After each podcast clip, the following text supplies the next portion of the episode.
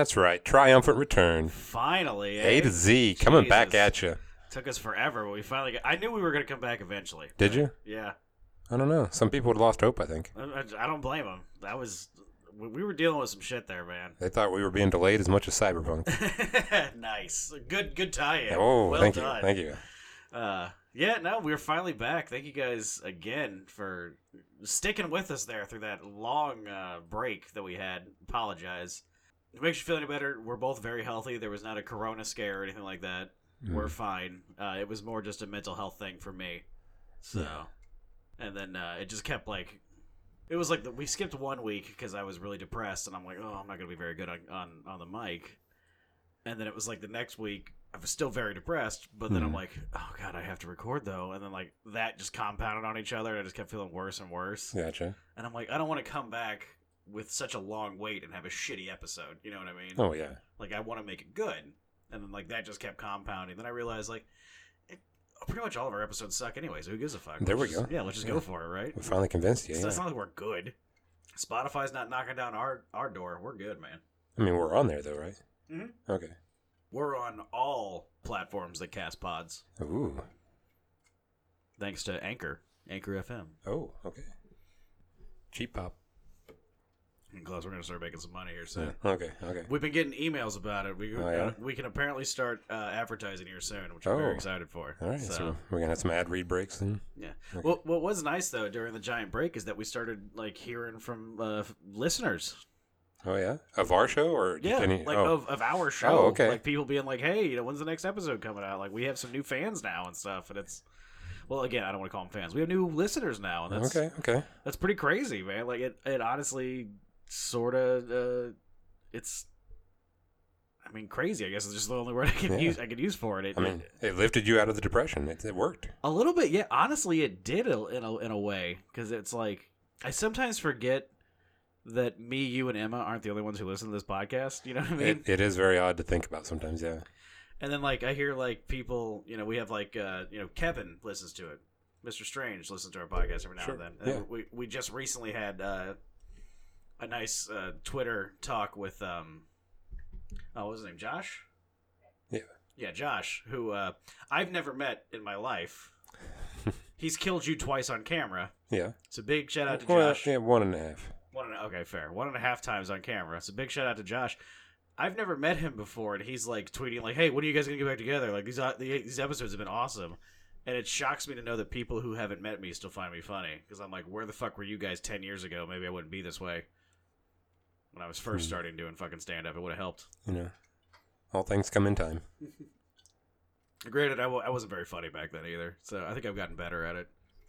I would hope so. Couldn't get much worse, right? fucking A. Oh, Yeah, what am I gonna be? The next fucking. Uh, I mean, I'm I'm not as good as say. Uh, I don't know who's the greatest comedian ever. Hannah Gadsby. like I'm no Hannah Gadsby, but I do look like her. Hmm. So there's that. kind of today, yeah. You a little bit do. Yeah, I mean we're we're both like chubby white dudes. So Mhm. Rocking the denim. I, you know what? You leave my denim out of this. I wear a lot of Never. I have denim jackets. I have denim shirts. hmm the old Canadian tuxedo. I try to not triple up on them. I do wear a denim jacket and jeans a lot, but I always wear jeans. I don't really have any other pants that aren't jeans, to be honest with you. Yeah, I don't know if I've ever seen you without. I think I have like one pair of dress pants that Yeah. I wear to like weddings. For like I mean, you know, Daniel Rachel's wedding, I had dress Right, right. pants on. I'm stopping to think right now. I don't know if I've ever seen you in shorts. I wear shorts every now and then. Do you? Yeah, I mean, like I've even in like balls hot summer, you're wearing jeans. I've worn shorts over here a couple of times. Okay, I did block it from my memory, I guess. yeah, I, I gotta wear shorts every now and then to show off my sweet tats Oh yeah, that's right. because I'm so badass. That's true. I have seen your your leg uh, leg work. My third leg. Yeah. It's called my penis. Oh. And cut at 4:30. and in the podcast. but no, yeah, guys, sorry again for um the big wait there. Yeah. I apologize. It's pretty much 100% on on me.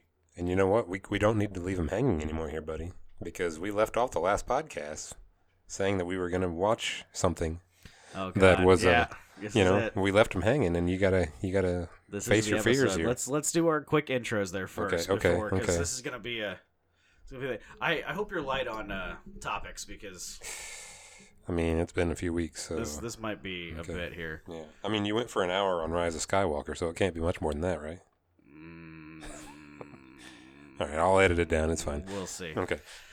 Uh, anyway, for those of you who are new or just uh, forgot how this works because you haven't heard us in so long, this is the A to Z podcast. Okay. Um, the A is sitting right across from me. That is Andrew Varble, America's sweetheart himself. Hello.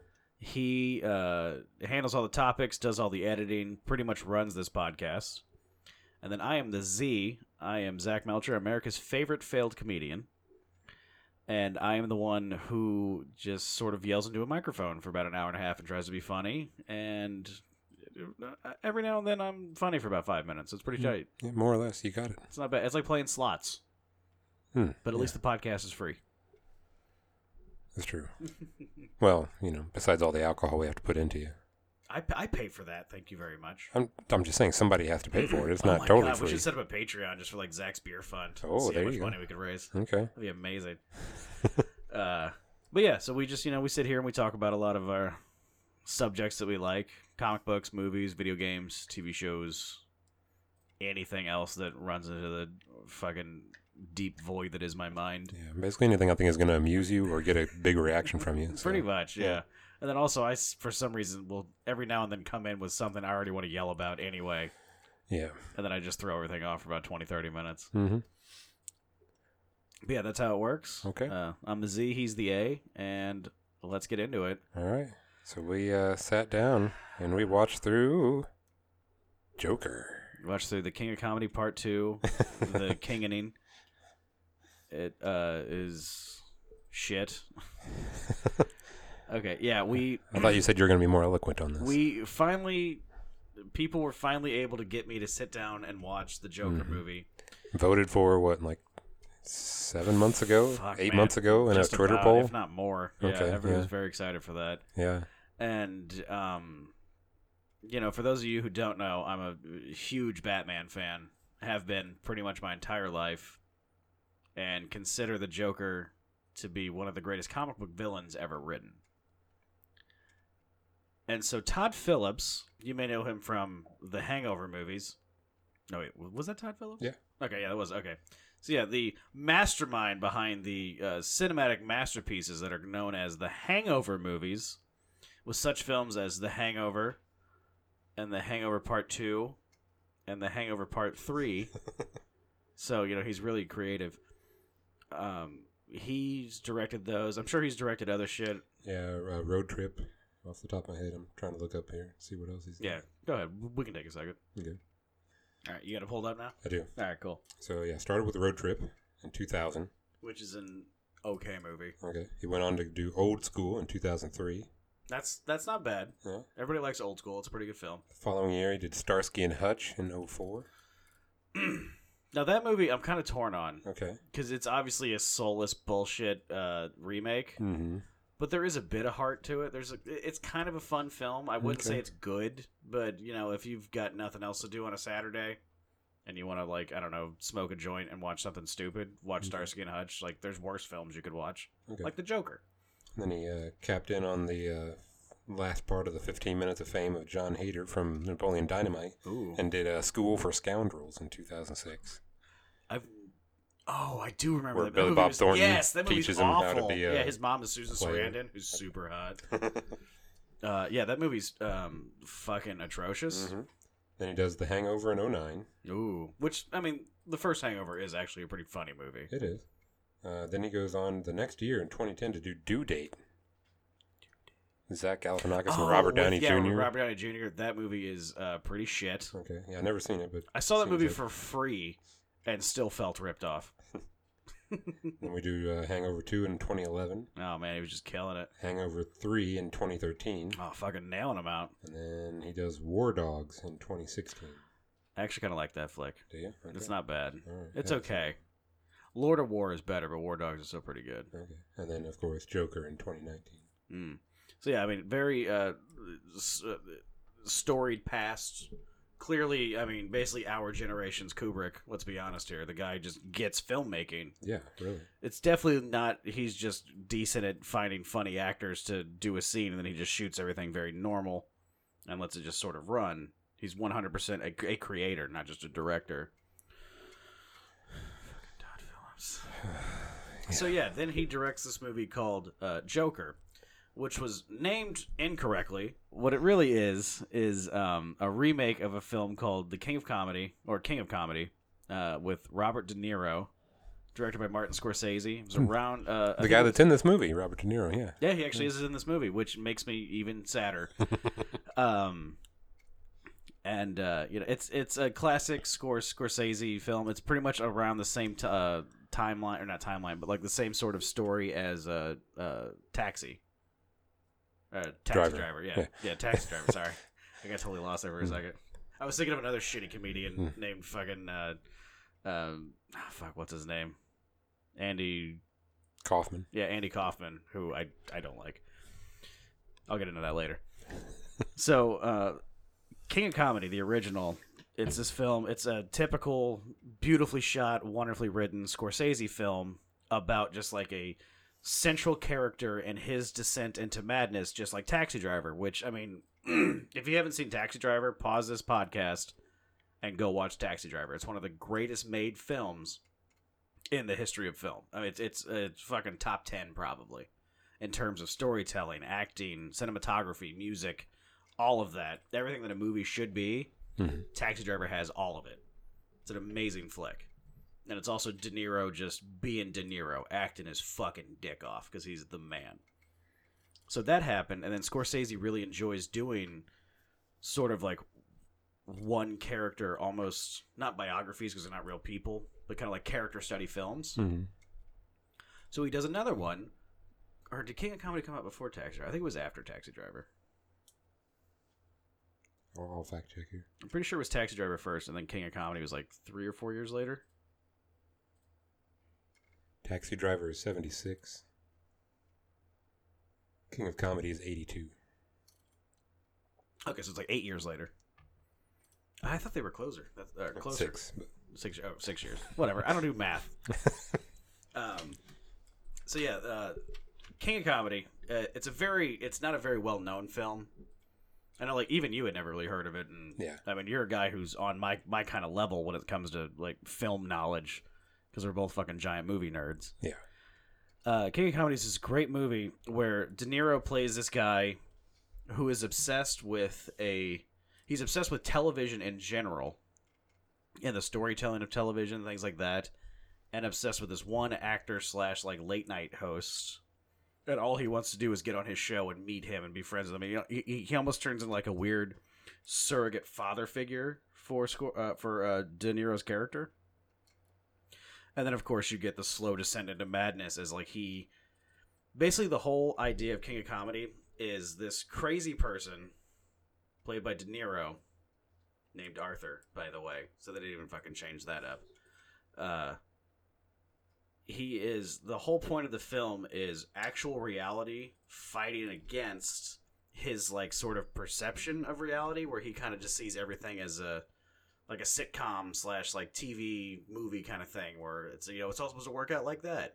And in fact, they they do the same thing. Um, not the same thing, but there is a a second character, much like the black chick and Joker, where she he has that with her. But the thing kind of makes sense because he's trying to have a relationship like they're on a TV show, basically. Like there are times where he'll stop and kind of he almost spikes the camera a couple times because Scorsese is a genius. like he's looking to do like almost the office look, sort of like oh, like you got to wait for the the the sitcom audience to stop applauding or laughing or whatever. Because this guy is just slowly fucking descending and becoming crazy. But nobody's ever heard of this movie. Most people know Taxi Driver. Not a lot of people know King of Comedy. They're very similar films Okay. and it's just it's something that Scorsese likes to do. He likes to do kind of character pieces and watching descents into madness because he's a fantastic storyteller, which means he's a little bit crazy.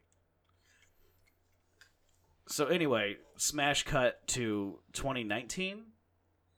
Uh, we get Todd Phillips, as we just you know we just yelled all his cred- credentials out. You know how great of a filmmaker he is.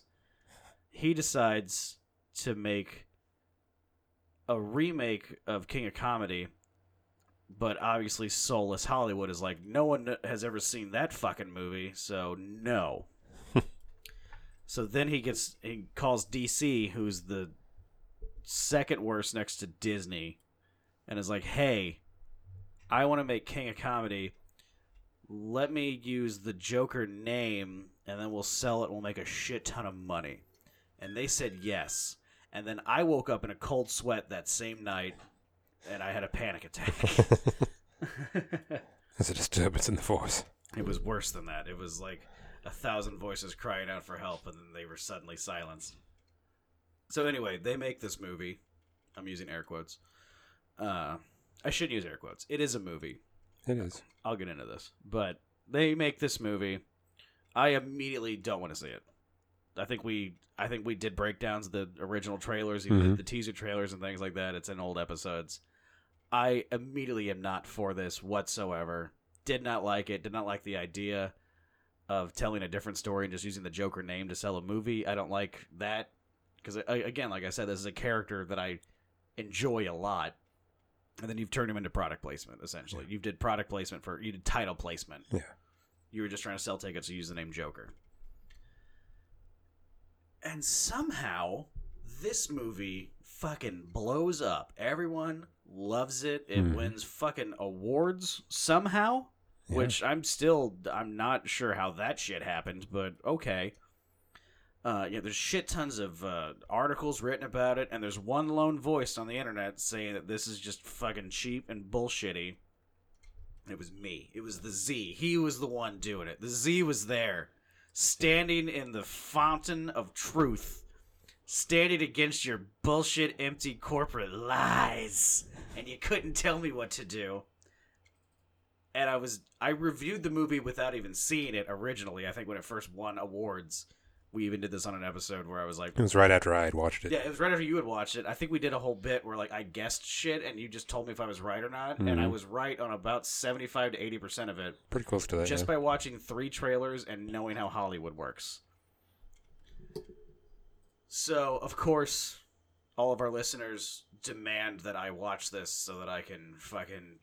I- I'm assuming they want me dead. I think they wanted me to have like I, a I thought they, yeah. yeah, like an anger induced aneurysm hmm like we'd be about an hour into the film and the blood would run down my nose and I would Mhm. just fall face forward and be Yeah. just fucking We would just hear a loud pop and just your blood vessels in your brain. just drop dead at your feet and they'd be like, "That was the last episode." Hmm. Thanks, Joker. Yeah. Ain't it a laugh? um, so, and I put it off for as long as I could.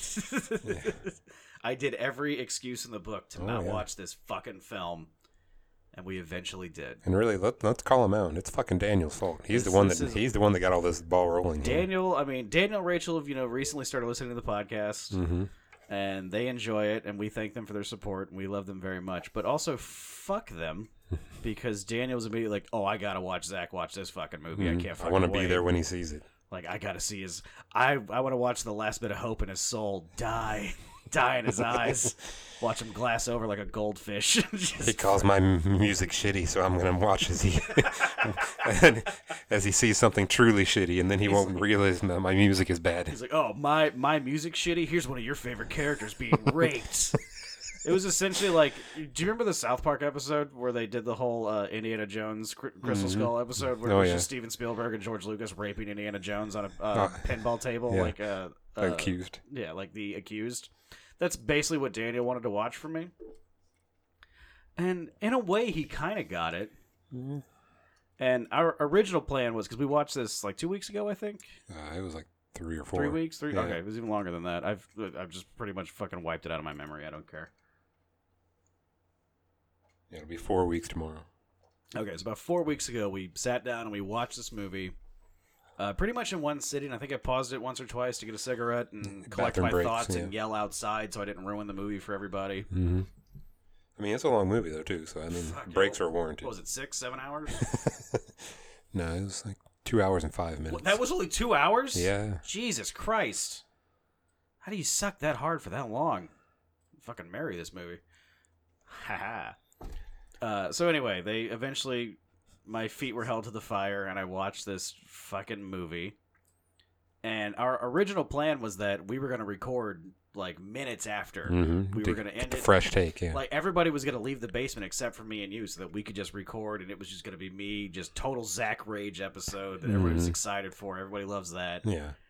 And I'm here to I say wasn't gonna listen to it. I'm just gonna put it out unedited because Yeah. I don't want to, you know, subject myself to that. Exactly. And I mean, I was for that idea because I I fucking came in there ready to go hard in this movie and fucking blow it up. hmm And But then something happened. it just we watched it, and this might shock you guys here. It was so fucking boring, and empty, and hollow, and just fucking milk toast, and bland, and unintelligent. That I really didn't have much to say about it. This might shock you, but I was not speechless, but bored. It was just a boring movie. It's Pretty average. Yeah. It, it, it is. It's just like I'd, I'd give it. Let's go ahead before I get into my full review. I'll go Mhm. ahead and just give it the rating. Yeah. I don't know, maybe five out of ten. Yeah. like somewhere in there. Sure, it's a movie. That's The where I go. Yeah. the camera's pointed in the correct direction most of the time. hmm Seems like people know their lines. Yeah, sure, it's a movie. Like I, uh, I had no strong feelings towards it. I thought for sure It's I was gonna Competent enough. Yeah. Yeah, I mean it's it's competent. Yeah, that's the best word I could call it. I guess if I was gonna give it praise, I would say competent. Because I mean it's it's fucking boring, man. Like I and I came in there ready to fucking tear it up. You gotta remember, I'm the same guy. It took me three tries to watch Suicide Squad all Yeah. the way through, and now watching Joker, I enjoy Suicide Squad more than I enjoy the Joker film.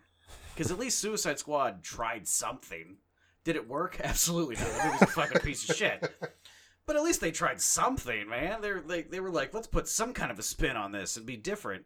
It's pretty much a shot for shot remake of King of Comedy with a little bit of Taxi Driver thrown in there. Like it's and then like they pepper in uh, DC names every now and then to Hmm. remind you you're watching a DC f- film.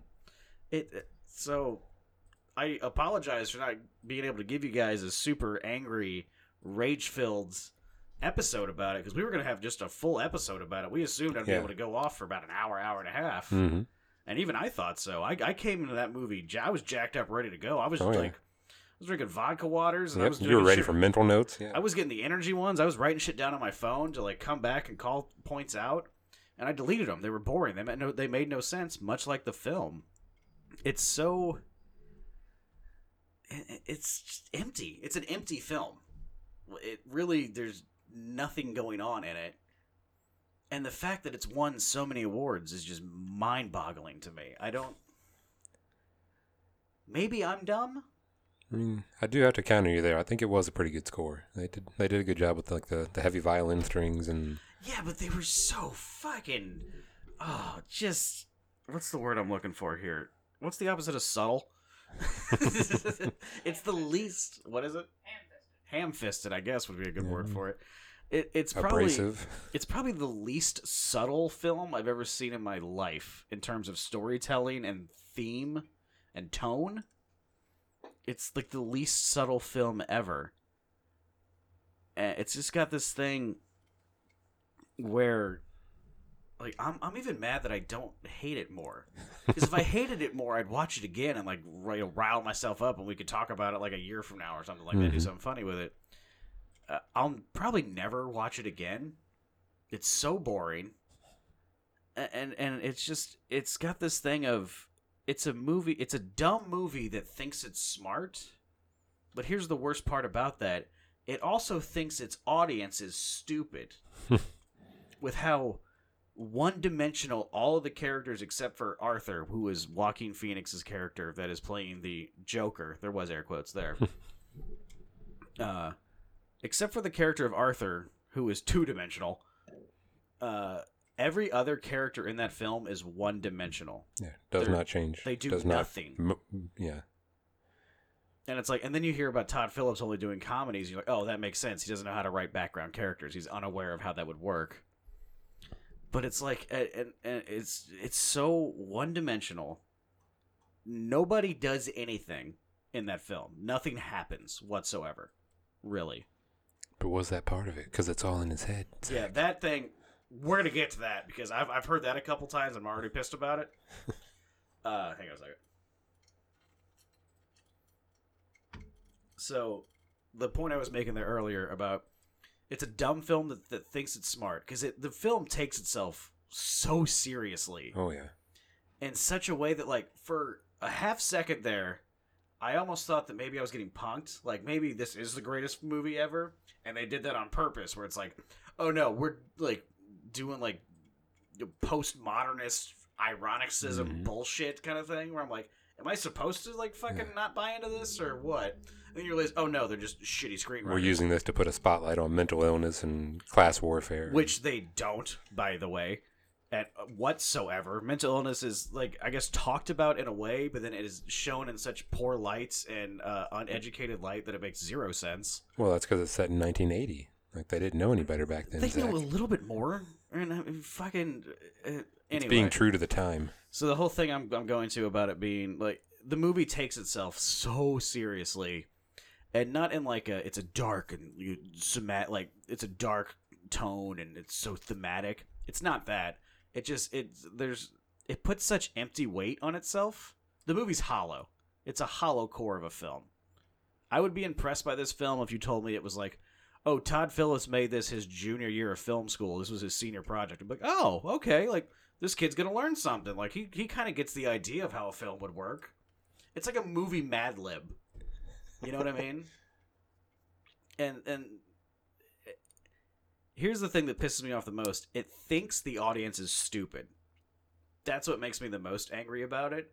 Is that it has to fucking take a bat or a crowbar even har har har and hit you over the head with the theme and the point they're trying to make of every single scene in that movie.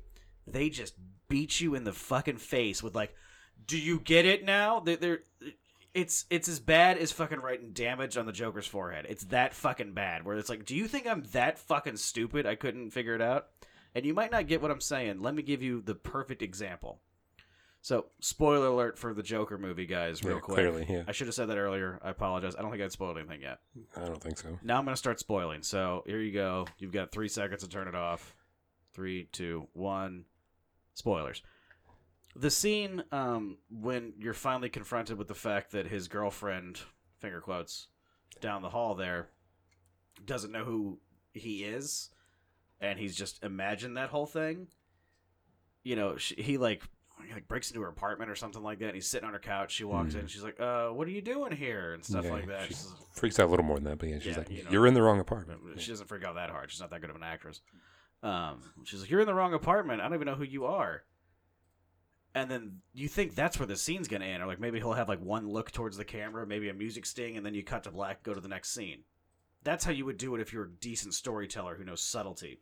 What the movie then does is flashes back to all the scenes they had together that we just watched 15, 20 minutes ago. It was in the same film. This isn't a sequel and shows us not only do they show us the scenes we just watched, then they show us the scene with how it actually happened of her not being there and he's just fucking crazy. How fucking stupid do you think that I am that I can't figure out that oh, she wasn't there at all. He's just fucking crazy. Like it's so fucking just dumb, water-headed, fucking nine thumb having bullshit storytelling of like we got to make sure they understand that he she wasn't actually there she was a figment of his imagination. It was like you guys ever seen fight club and you know how tyler durden wouldn't actually exist? That's like it's like that. That's what happened. Well, I mean, they did it in that movie too. They show you some of the scenes where he was actually. they do like one cutback to wherever they do the fucking when they're in the um uh the uh bathroom where they're threatening to cut the guy's nuts off. Yeah, But even then, it's one quick thing. They don't take five minutes to show us scenes that we've watched already. They didn't change it. Like in Fight Club, they cut back and it shows just the narrator, played by Edward Norton, in Tyler Durden's spot. hmm They don't show the scene and then show you, oh, this would actually happen though too. And they don't take fifteen fucking minutes to do it either. It like I mean, now do you understand what I'm saying? Where it thinks the audience is fucking stupid. yeah, I did from the first time, but I'm just, it just out. beats you over the fucking head with it.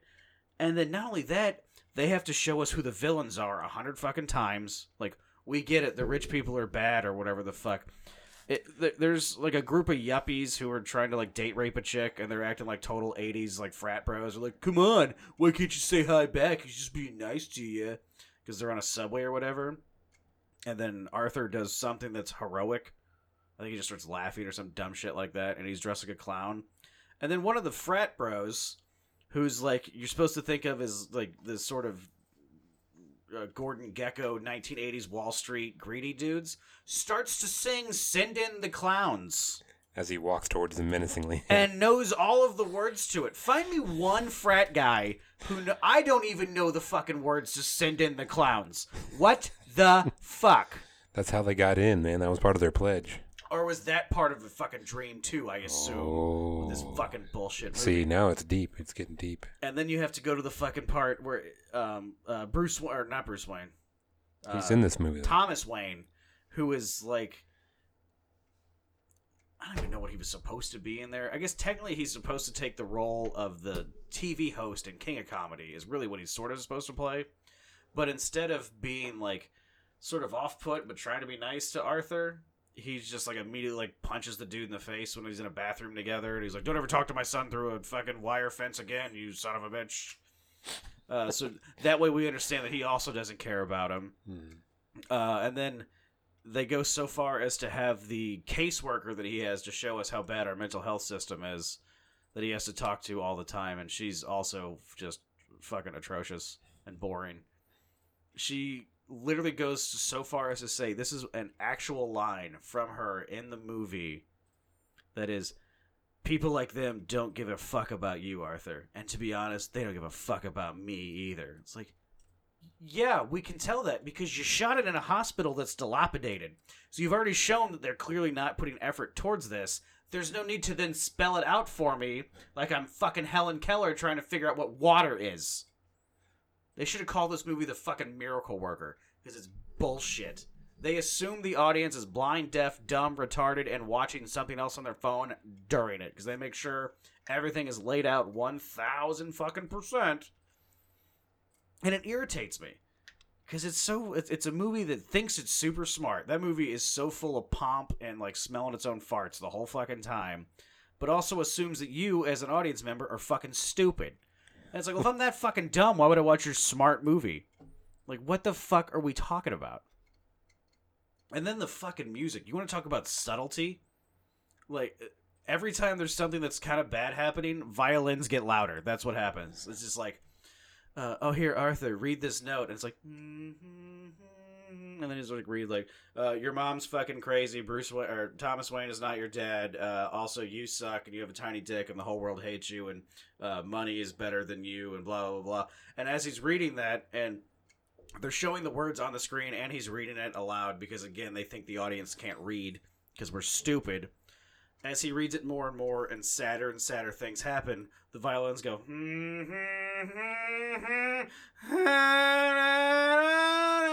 Wow, the fuck did this movie win awards? It's the most plain, boring, empty, hollow, unimaginative, uncreative film I've ever seen in my life. Anyone who watches this movie and then talks shit on Michael Bell- Bay films can go fuck themselves. At least Michael Bay's trying something new. Jesus Christ, he's he- he's got buildings exploding. What did Joker have? Bullshit violins and Joaquin Phoenix dropped sixty pounds. I don't give a fuck. He should have dropped another ten and killed himself. He sucks. I'd rather watch his brother's zombie corpse play this fucking movie. At least then there's something interesting going on. And then to go forward with this, more of my review here on Joker. It has nothing to do with the character of Joker whatsoever. Except for the name, maybe, I guess. And he wears purple. And it happens in Gotham City, He's a clown. which, uh, He's a clown that wears purple. is he a clown? He's a sad clown, though. In case you didn't get that, he literally takes his fingers in his mouth, puts it up to a smile, and then puts it down to a frown to let us know that he's happy and sad at the same time. Because again, they think that we're eating paint chips instead of popcorn during during films. Uh, I want to also point out very quickly, not to toot my own horn here, back me up on this. Did I not call pretty much every fucking plot line and twists? Mm, not everyone. Not everyone. Not everyone, You, no. you said earlier. You, can- you it earlier. About seventy-five, I eighty percent. I had seventy five percent just from watching the trailers. Then I watched the movie, and I think I hit eighty five percent in the movie. Like I was not shocked by anything. It follows the exact track you expect it to follow. Nothing new happens. Not at, at one point did I ever go, "Oh wow, that's interesting." That that thought never crossed my mind whatsoever. And I think, in fact, you even admitted to this the night that we watched it. You were like, "Yeah, no, it's not as good as I thought it was." Yeah, it did lower. I don't hate it as much as you though. No, I, I, I know you don't hate it as much as me. We all know that. It, it's a, I think it's a good movie still, but it just it does not need the the DC tie-ins at all. If it was just something else, just a random nobody, I think it would have made even more sense. Like, a Like it would have uh, had more emotional Yeah, ties you to can it. call it like a I don't know what's a movie like a uh, here's a good title for it, The King of Comedy. No, that wouldn't even make sense. Put like De Niro I guess in it. well, because he did want to be a comedian, so I guess that would maybe and work. De Niro also uh, is 100% just collected a paycheck during this film. He's not putting a lot of effort into this shit at Yeah. all. And then the whole plot line of Arthur, or is he Joker at that point? I forget. Who cares? Uh, him getting on that show is so lazily done because you know that the, originally they wrote it as like oh he just he finds the youtube clip and they show it on the tv show but they're like oh fuck we set this in the 80s youtube doesn't exist. What do we do now? Like oh somebody sent in this vhs tape they videotaped him doing a fucking uh, set at the yeah like a five a set. five minute open mic night. Because obviously in the 80s somebody was back there with one of those giant rca camcorders that weighed 85 fucking pounds. And then they sent the vhs tape into this show and they watched it and then played it. We're like let's get this fucking guy on. This is fucking crazy. And like holy fuck guess what? Crazily. Because they didn't set this up at all and you totally don't see it coming. Like totally shocks you. He shoots robert de niro in the face on tv and then that scene ends. And then he goes in like a police car and it wrecks and then he also becomes like v from v for vendetta for some reason. I don't know where the fuck that came from Well, he led the whole clown movement. yeah, the the clown uprising. movement. That's exactly what it is. It's a fucking clown movement because this movie's a goddamn joke.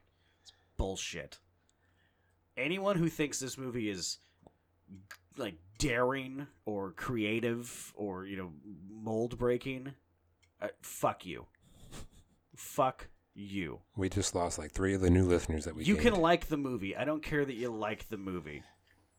That's fine. We can talk about that. But don't you dare say that, like, oh, this movie really tried something different. They just hodgepodged about four different films together, slapped a DC name onto it, and sent it out. And then Soulless Hollywood couldn't be happier about it. And they gave him fucking awards. Joaquin Phoenix won an award for not acting.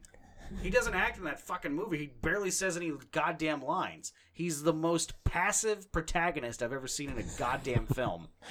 Nothing that happens to Arthur in that movie is because of Arthur. It's all just passive. The world does it. They literally, here's how bad of a screenwriting that it was to make us feel sympathy for the guy who, you know, is mentally ill and crazy and has a sad life already, shitty jobs, taking care of his sick mother, very alone and things like that. To make sure we feel sympathy for him, we have him get uh, fucking gang beat by like six teenagers in the first 10 minutes of the film. That way you know you're supposed to feel sorry for him. Hmm. As opposed to, I don't know, letting that naturally happen through storytelling and the art of film, like you're trying to do in a goddamn movie. Just like, yeah, it starts out and then uh, everybody beats him up and it's sad. So, and then the violins play louder, so you know that it's sad while he's getting kicked to death by a bunch of teenagers. Which, don't don't get me wrong, I wanted to kick everyone to death in the fucking room with me at that point. I was so goddamn angry. That's why I sat the furthest away from you. It's so fucking just ugh. It's just it's blatantly bad. Like they're blatantly not trying. There was no effort put into this film. And it's just it's it's just it's ham fisted and fucking overblown and in your face and fucking stupid. And it comes at you like it's got something to tell you, but the message is fucking empty and means zero fucking things. There's nothing going on. Nothing happens. Arthur, as the protagonist, like I said, is the most one of the most passive protagonist I've ever seen in my life. He does nothing. At least in the Scorsese films with Taxi Driver and King of Comedy, their downfall comes from the choices of the character that fit in the character that you've built through the film. What is Arthur's character? Tell me. He's been shit on by society. Society doesn't love him. It's it's society's fault, Zach. Mm. You made him. You Yeah, made him that way. He didn't do anything, is what I'm saying. That's exactly what I just pointed out. He doesn't get a chance to because does you won't nothing. let him. You He won't does let him have a chance to be fucking- himself. Oh, I'll give him a chance. I'll give him a chance to fucking breathe while I drown him in a puddle. Fucking idiot. So goddamn boring and empty and stupid. How did anyone like this fucking movie? How? It makes no sense. And then you you throw in this whole fucking new thing now that fans of this movie are doing to fucking defend it. Because now that the fucking Oscar tarnish has worn off and people have like watched the movie again and they're like, oh fuck, this movie's actually pretty fucking stupid and empty. It sucks. Now there's this new fan theory about the fact that the the end scene and in fact the whole movie is a dream of Arthur's and he's just been in the insane asylum the whole time. hmm Institutionalized, yeah. Fuck you. You want to watch a good movie about a crazy person that has it end on a weird twist where like did this ever happen at all to begin with? Spoiler alert. Watch American Psycho. It's a far way better done film, a far better story, better fucking acting. You're just saying that because Jared Leto dies. That's part of it. Who is a Joker? So I mean, there you Oh, go. yeah, okay. But uh yeah, I mean if, if if you want that kind of a twist, watch fucking American Psycho. It has the exact same fucking ending to a twist where it's weird and cere like you know, uh cerebral like dreamlike logic, but it's done very subtly. And it just ends when you're like, what the fuck? Was that like a dream or something? Like, did he not do that? As opposed to just like not making a choice. And then when everybody realizes how fucking empty and bullshit your movie was, all of a sudden they're like, Shit. oh, maybe it was a dream the whole time. It's a fucking Inception defense, and I won't fucking stand by it. That was fucking Christian Bale, dude. Batman killed the Joker in that movie. I know, right? And they're fun. I did. I just realized that. We should rename that movie to The Killing Joke. That's Alan Moore's theory. Is that uh, oh yeah. or not Alan Moore? It's uh Grant Morrison's theory. Hmm. Is that Alan Moore wrote The Killing Joke to be the last Batman and Joker story, and that's like the whole thing of like them like laughing at the very end, and then it just goes to like quiet. hmm apparently this is a total offshoot but i don't care because i love this fucking story so much apparently in the original storyboard that alan moore wrote for the killing joke in the la- uh, the second to last panel of the last page where it's just the rain puddle there's an onomatopoeia that he put in that was just crack. Oh. and they took that out. So he just kept the whole story the same and just didn't put it in there. That's how fucking smart alan moore is is that he was able to write a story of the batman killing the joker and most of us got it, and most of us didn't, and most of us were like, "That's fucking crazy." And he still was able to sneak it past the fucking censors at DC because he's smart, as opposed to Todd Phillips, who writes the Hangover. He's probably writing the Hangover Part Four right now. They'll probably fight the fucking Joker. They'll be part of the Suicide Squad for God's sakes. Who gives a fuck? We've already talked about his next movie. Todd Phillips. hmm What is it? He's doing the Hulk Hogan biopic with uh, Chris Pratt Oh, as yeah. uh, Hulk kind of, Hogan. Kind of excited for that, actually. Sadly. You won me back. Your movie still sucks, but I like Hulk Hogan and Chris Pratt, so you got me. That is pretty good casting. Uh, but yeah, anyway, like I just I couldn't I cannot understand how someone likes that movie. And honestly, I'm not trying to sound attacky here. I'm not trying to be, you know, angry. If you're listening to this podcast and you genuinely enjoyed this film, write to me. Tell me why you liked it. Tell me why I'm wrong. I want to know because I cannot understand why people like lauded this film so much. It makes no sense to me. It's just it's like I said, it's a passable film. It's the camera's pointed in the right direction. Most of the colors are correctly coordinated. You know, nothing's like out of focus. The the, the lines sync up correctly. People are speaking in coherent English. but I, I like I said, if this was like a junior project at film school, I'd be fucking blown away. Like this kid's gonna do some shit when he grows up. Like this is awesome. This is there's professionals did this. Millions of dollars was poured into this fucking bullshit of a film, and then everyone acted like it was the greatest thing ever. And I just don't see it. It wasn't bad enough for me to hate it, and it wasn't good enough for me to fucking be like, oh, I guess I was wrong. I actually did like that movie. Yeah, show some respect. It's Yeah. just so fucking boring. It's nothing happens. You you have the exact same storytelling if you watch paint dry for two and a half hours. It's the same fucking thing. You just pretend the Joker was there. It's the same fucking thing. Yeah, pretend it was all a dream at the same time. You're in an insane asylum. Fuck you. Who cares? I don't want to pretend that. I'm just saying. Just please. I mean, if you have any kind of a defense, please by all means tell me. But I don't know. I feel like I'm hitting it right on the head with it. Yeah, you're not too far off from my opinion. Like, it just, like I said, it competent is the best way to really describe it. Like it's it's it's it's okay. It's worth a watch, I think. Hmm. Like, I'm like you. I don't. I don't think I'm ever going to rewatch it again now. I really didn't want to rewatch it that time, but I just knew that I had to because of you. So yeah. yeah. So in a way, I kind of blame you for that now. I mean, that's fine. I didn't want to watch it to begin with. Blame Yeah. Daniel. It was I was trying No, to. I fucking need. get I need to with blame it. the audience. We need to blame I them. mean, on, we had we had better choices on that Twitter poll. honestly, I mean, I was fucking right. Although it probably is the shortest choice that we had because we had like entire seasons of a show on there the also. entire season of fucking Teen Titans. Yeah, like, okay. that keeps going for some fucking reason. Yeah, yeah. Season three coming up soon. But uh, yeah, I mean, I just maybe I'm dumb. I don't know. Am am I just stupid and I don't get it? I feel like I know film. I mean, you've done a lot of drugs. So. That's true, but I feel like I know film pretty well, and I get storytelling in like a in a movie sense, and I just like I, I didn't see it. If this was like an early Netflix original, I'd be like, "Fucking, that was pretty fucking cool, right?" Like they did something different, but it's like Mhm. you didn't do anything different. There's been seven movies like this in the last six years. the fuck are we talking about? You just stole a name and remade an old movie that nobody ever heard of. I definitely want to take a trip to New York with you though, and have you get pictures taken uh, on the stairs. I'm gonna piss down those fucking stairs. Let's stand at the top, take a big old heavy Guinness piss down it, let it smell like fucking iron and fucking malt liquor. Fuck you. Yeah, I'll still take a picture of that. I don't give a fuck. Take it. Send it to Joaquin Phoenix. Send him my address too. I'll fuck him up. fucking nerd. Ruin my favorite villain. Piece of shit. Fucking ridiculous. He wasn't a villain. He was a sad anti-hero. Or was he? Who knows anymore? It was all a dream. oh, you have no idea. Is the top still spinning? Perhaps. One last thing we oh. need to get to. How excited were you whenever his parents got killed again one more time on screen? Yeah, because because we, we haven't seen that enough. and then we get to see it again once the fucking new Pattinson movie comes out. They're gonna kill his parents again. I'm Oh, sure. yeah, hundred percent. Fucking, I'll, t- I'll tell you. No way they don't. If I'll tell you one piece, I'm sure these are like the, the dark hand behind all this uh, uh, money making in Hollywood. It's the people who make pearls. They are fucking. they're the they're the reasons we keep getting new Batman stories because that's the only time you see pearls in movies anymore is when Martha Wayne dies. and again, that's Alan Moore. He invented that. So. Okay, there you go. So there, I tied it all up in a bow. Almost like I knew what I was talking about and didn't just let it hang there and pretend like I didn't know what the fuck was going on. Todd Phillips, you fuck. Fucking Joaquin Phoenix, DC bullshit. Fuck you. All right, so we'll take a little break and we'll come back with topics. All right, cool. I gotta pee anyway. All right. What do you think? Topic time?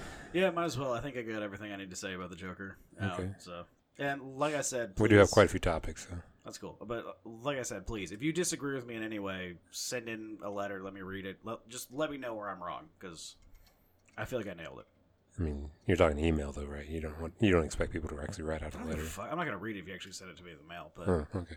unless you put like some fucking weed gummies in there or something, then Hmm. I'll read it. Okay. Might even re- re- rewatch the movie if I'm a little high. So this week's wacky, non-related story is that researchers have found evidence of microevolution in humans. Hmm. By 2100, these changes to the human body could be the norm. Most people learn about the phenomena of evolution in their middle school and high school cl- science classes. Uh, not me because I believe in the Bible, but Oh. nice try. Okay. But according to September's Journal of Anatomy, more babies are being born without wisdom teeth, Finally, with an extra artery in their arm, cool. Or with smaller jaws and shorter faces as a result of microevolution. Oh, they have to have smaller, shorter faces because pussies are getting smaller, so it's harder to push the kid out. Oh, really? Okay. Yeah, That makes sense that's then. how it works. Okay. I read it. A lot of people thought humans have stopped evolving, but our studies show that we are still evolving faster than at any point in the last 250 Wait, years. hang on. Who who who is this? A lot of people who thought we stopped evolving. That's not how evolution works. It doesn't stop. what the fuck? Who are This these is dummies? Dr. Teghan Lucas of Flinders University. Yeah, he doesn't think that we stopped evolving, but he said a lot of people thought human. I'm like, who? Or is he just like used to the fucking the uh, intelligent design people who are like, you ain't taking my Bible. God didn't. God made Adam and Eve, not Adam and microbes. I don't. I don't believe in it. Apparently, the reasoning behind fewer teeth in human mouths can be attributed to human faces getting shorter and mouths getting smaller, leaving less room for teeth to develop. Mean, wisdom teeth don't need to exist anyway. They're just fucking problems. Natural selection and humans' increased ability to chew food has resulted in fewer humans developing wisdom teeth. Excellent. There's no need for Do it. you have them? Uh, I do. I just have mine. Yeah. Oh, okay. How many? All four? As far as I know, I never had to even take them out. Oh, so. okay. I've only got two. I got the top two. Never grew any on the bottom. I, I don't know what I grew. Oh. I know I have some of them because I remember talking to my dentist like a couple years back. He's Yeah. like, yeah, he's like, if you want to get them out, we can get them out. I've never had a cavity, Oh. so he was like, he goes, can, he's like, you can keep them in if you want. It Yeah, doesn't matter. that's insane. Yeah, I've never had a cavity. Uh, but he's like, he goes, you've never had cavities, so you can keep them in if you want. He's like, if you're gonna get them out, I do it before you're 26, because then you're just like at 27, you're like palate, your bone plate or whatever hardens, and it makes the surgery harder. Oh, okay. Like puts you out for longer. so you're on the clock now. I mean, I'm past the clock. I'm 28, No, you're not. but I mean, I might wait longer. Maybe we get some better fucking painkillers. Okay. And apparently, the additional artery in the human arm can go back as far as the 19th century. Called the median artery, it previously used to form in babies during pregnancy and would normally disappear after birth while radial and ulnar arteries had grown. Is it for more heroin? One in three people now keep their median artery for their entire life. Thankfully, this poses no known health issues and actually increases blood flow to the hands. That makes sense. So, better hand jobs? I. I mean, less cold fingers at least. So Okay. yes, that Huh. would that would mean better hand right, jobs. sure. There we Good go. point. Okay. I was hoping we were going to find out we'd be able to write better movies or uh, Hmm. have higher uh, alcohol tolerance. No, not That's- not by 2100 at least. That's my kind of evolution. I mean, if if I had kids, they'll probably have fucking great alcohol tolerance, There you go. or they'll have fetal alcohol syndrome. Get to it. Either way, we'll find out. That'll just drown them in a tub. It won't Mhm. matter. As usual, we move from this into some movie news. Kind of put this in order, I think. So, from earlier this month, they found out Oh yeah, Andy about this. Samberg's next movie is going to be a superhero comedy. Yeah, this actually looks really cool. Yeah. he's, he's doing a team up with uh, Craig Robinson. hmm And Common. Yeah, They're going to develop a superhero comedy called Super High, in which smoking special weed can give you superpowers. it sounds. I mean, it sounds kind of stupid, but A little fun. hokey, yeah. I mean, yeah, it's, it's gonna be kind of like sophomoric and meh, but like, I, But I mean, I that's kinda like that's kind like of Andy that. Samberg right now. wrong with that. yeah. also Andy Samberg and Craig Robinson have really good chemistry. So. Do they? Yeah, because uh, Brooklyn Nine Nine. Oh, Have, you, okay. have you watched that at all? Uh, just a little bit. uh, Craig Robinson is like a recurring character every now and then. Oh, really? Okay. So yeah, those two actually have pretty good chemistry and they have really good comedic timing together. So Okay, nice. It should actually be pretty funny. All right. So yeah, look for that. Uh, It's a Netflix movie, right? yeah, Netflix. I think it's next year actually. So, moving on. This one, I think you're gonna really like. We'll have to pause so you can watch a trailer here, but it's called Jujitsu. Have you heard about this yet? Oh yeah. We got an exclusive trailer and poster debut on IGN for Nicolas Cage's next movie. I think Daniel sent me this uh, trailer actually like a couple weeks ago. Mm-hmm. Yeah. Martial arts, alien invaders, and Nicolas Cage. yes, you get all three of those in one new action movie. I'm so excited. Jiu-Jitsu, which is written, produced, and directed by Dimitri Logothetis, who did the Kickboxer Retaliation reboot with Great Jean-Claude by the Van. Damme. Yeah. Uh, so this is uh, This movie also has Tony Jaa in it, by Mhm. the way, who is an amazing fucking uh, martial arts movie maker. So. Yeah. And a legit martial artist. Yep. So. and based on a comic book of the same name. Oh. The official plot synopsis to shed further light on the story. When Jake Barnes, a master jiu-jitsu fighter, refuses to face Brax, an indomitable alien creature, the fa- future of humanity hangs in the balance. Injured and suffering from severe amnesia, Jake is captured by a military squad unequipped to fight the merciless intruder who has descended upon the planet. Jake is rescued by Wylie and an ancient order of jiu-jitsu fighters who must help him recover his memory and regain his strength in order to band together to defeat Brax in an epic battle that will determine the fate of mankind. It's awesome. I'm wondering how jujitsu, like the actual martial art of jujitsu, hmm how that's gonna like be cinema, uh, like cinematograph, like Yeah. cinematic wise, because it's Right. it's mostly you know uh, submission holds and things. Right, like I'm gonna say it's mostly defensive, right? Like you're trying to like parry the blows of an attacker. Like no, it's not really. jiu- jujitsu is like brilliant Brazilian jiu-jitsu. It's all like uh, ground game. Oh, like okay. submission holds and chokes and things like that. Gotcha. So there's not gonna be a lot of striking. Hmm. So I wonder how that'll work, uh, cinematic like. Yeah. But either way, we're gonna watch the trailer, Let's do it. dude. You're watching that day one. I know Fuck you yeah, I'm fucking wait. Fuck Joker. This is way better movie. Fuck you. I can't believe like it seems like every other episode we have like a new crazy Nick Cage movie that just looks so bonkers and so beautiful. Because fucking Nick Cage is the man. Everyone needs to admit that he's awesome. I'm sick of having this argument every goddamn time.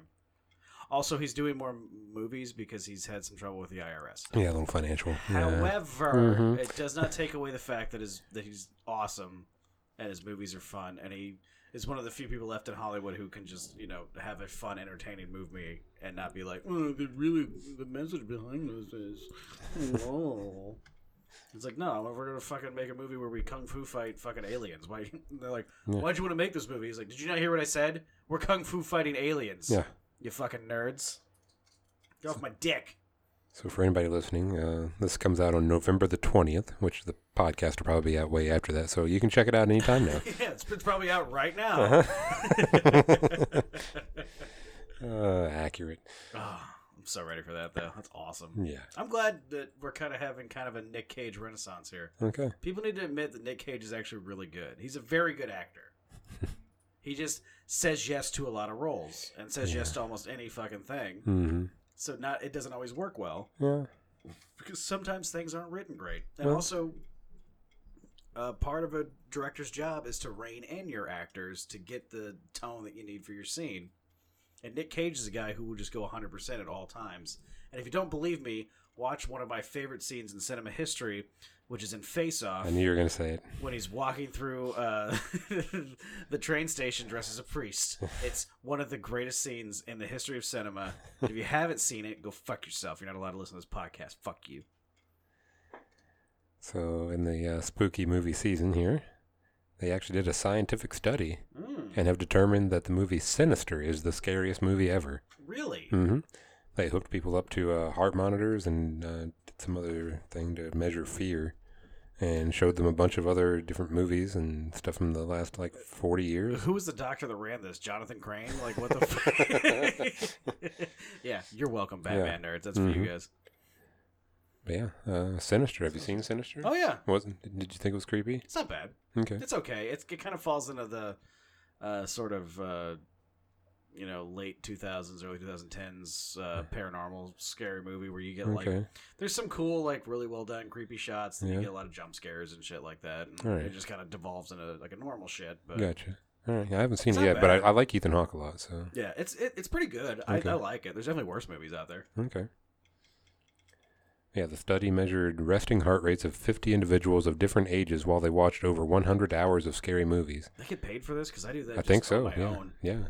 I watch When I- hundreds of hours of scary movies just on my own when I'm bored. When all was said and done, the study determined a list of the 35 scariest movies, and at the top was Sinister. Hmm. The average resting heart rate of the 50 individuals was 65 beats per minute. It's fairly healthy. During Sinister, that average jumped up to 86 beats per minute, Ooh. which equates to a 32% increase. No other movie saw a rise in average BPM. The 2010's Insidious, however, was crowned the king of the jump scare. Okay, yeah, In- Insidious does have a lot of jump scares. It Had a particular scare that saw the average BPM rise to 133. Oh shit!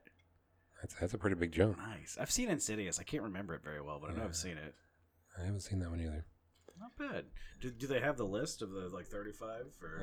Uh, they just do the top 10 here, yeah. Oh, okay. So yeah. Insidious was number two after Okay. Sinister.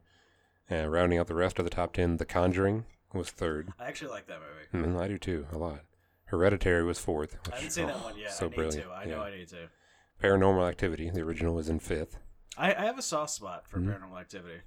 Like the first one. I thought Yeah. the first one was really smart and like Mhm. kind of a really good way to do a movie. Oh, for sure. Then it started to suck. Like the ad campaign was brilliant for it too. oh my god! so and good. I also I watched that movie in the best way possible. hmm which was I was still working at the theater at the time when that came out. It was the like release night for it, and the old rule back then was that you know like if you were closing or whatever, if the Mhm. theater wasn't sold out, you could go in and watch that movie. Yeah, as soon as you clock out. Yeah. And the first one like sold a lot, so they started a second screening, and then like three people came to that. It was me and Mike and like one other guy.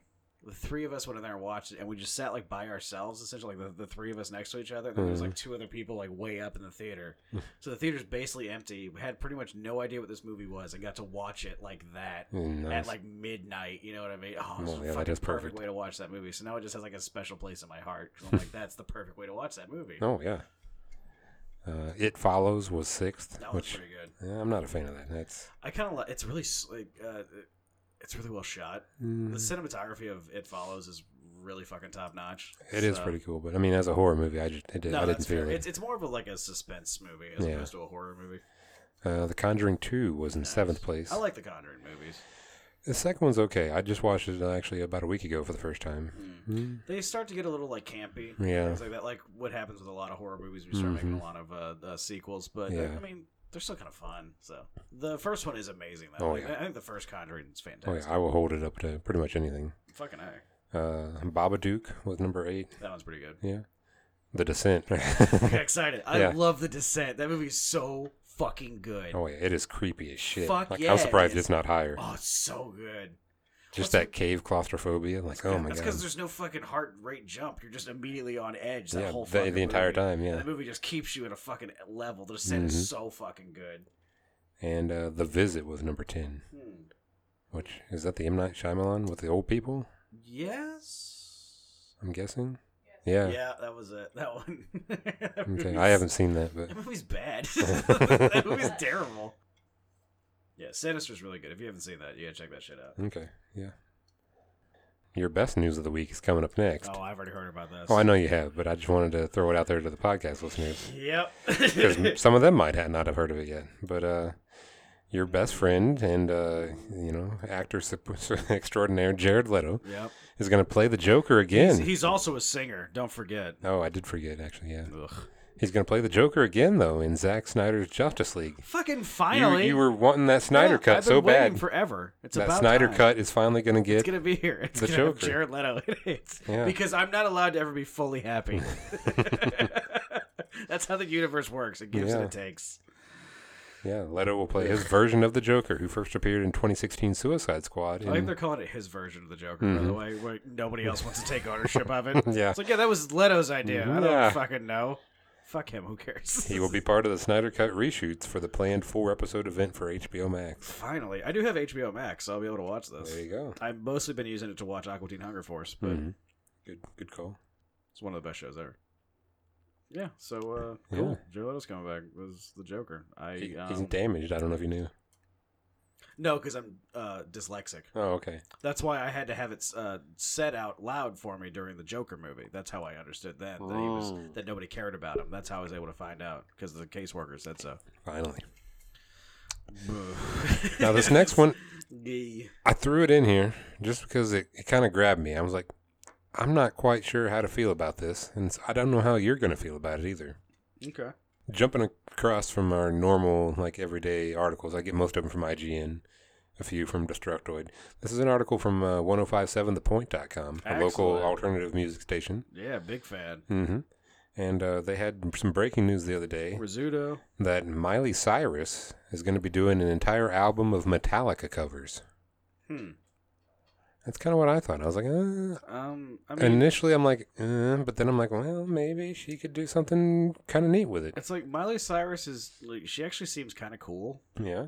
And Metallica, as much as I like their music, they're douchebags. Yeah, so exactly. I don't really care if she fucks up their music. So hmm And uh, yeah, okay. during the uh, interview, when she mentioned that she was going to be working on this, she shared that Iggy Pop inspired her movements on stage. Oh, So I was like, okay, that's good.